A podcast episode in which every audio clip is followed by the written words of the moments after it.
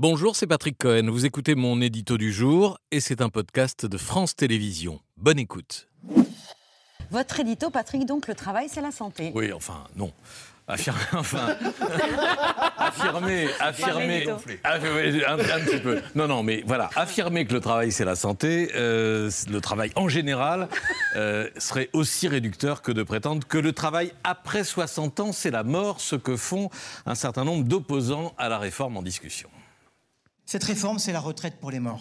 Nous ne sommes pas d'accord qu'après le travail, ce soit la misère ou le cimetière. Parce que vous croyez, madame, réellement, qu'en travaillant plus longtemps, on va se porter mieux plus longtemps? Et la réponse à la question que pose Jean-Luc Mélenchon, c'est Oui, plutôt oui, on vit mieux et plus longtemps en étant actif, le travail qui use nos corps et nos esprits, le travail vécu comme une souffrance et comme un fardeau, c'est une réalité, évidemment, mais ce n'est pas une généralité. Comment le savoir? La question du rapport entre santé et travail et de l'effet du passage à la retraite sur la forme physique et morale des plus de 60 ans a fait l'objet de dizaines d'études épidémiologiques et de santé publique en France, en Europe, aux États-Unis. Le think tank Terra Nova vient de les passer en revue. Euh, la note sera en ligne demain sous la signature de Mélanie Herd.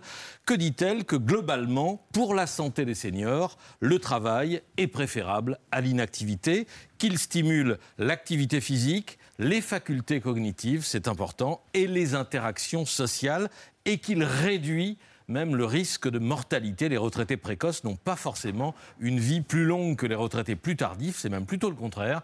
Et cela, euh, évidemment, indépendamment des facteurs socio-économiques ainsi que du tabagisme, qui est, je le rappelle, la première cause de mortalité évitable en France entre 35 et 69 ans, un décès sur trois chez les hommes. Voilà.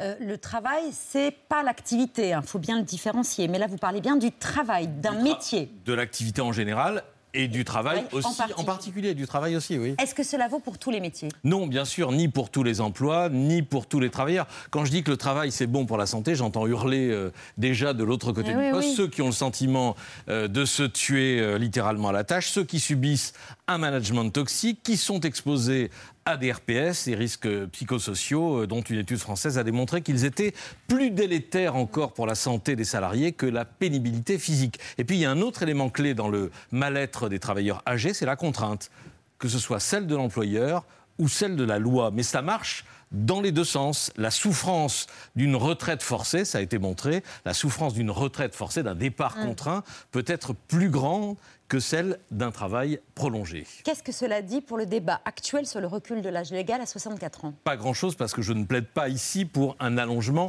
général du travail et de toutes les carrières. Mais euh, contrairement aux caricatures, euh, cela montre que travailler au-delà de 62 ans peut être une chance et un gage de vieillissement en bonne santé, voire de longévité, et non une marche euh, obligatoire vers le cimetière. Que la priorité devrait être à la fois d'améliorer les conditions de travail du plus grand nombre et d'augmenter euh, le taux d'emploi des seniors, et aussi, conclusion qui pourrait valoir pour chaque édito retraite, que la réalité est toujours plus complexe que les invectives politiques et que ce débat ne devrait pas se réduire à des généralités ou à des slogans.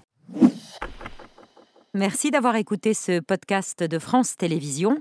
Pour ne rien rater de C'est à vous en audio, vous pouvez vous abonner à tous nos podcasts sur votre plateforme d'écoute favorite dans la rubrique C'est à vous et en vidéo, le replay bien sûr, c'est sur France.tv. À très vite.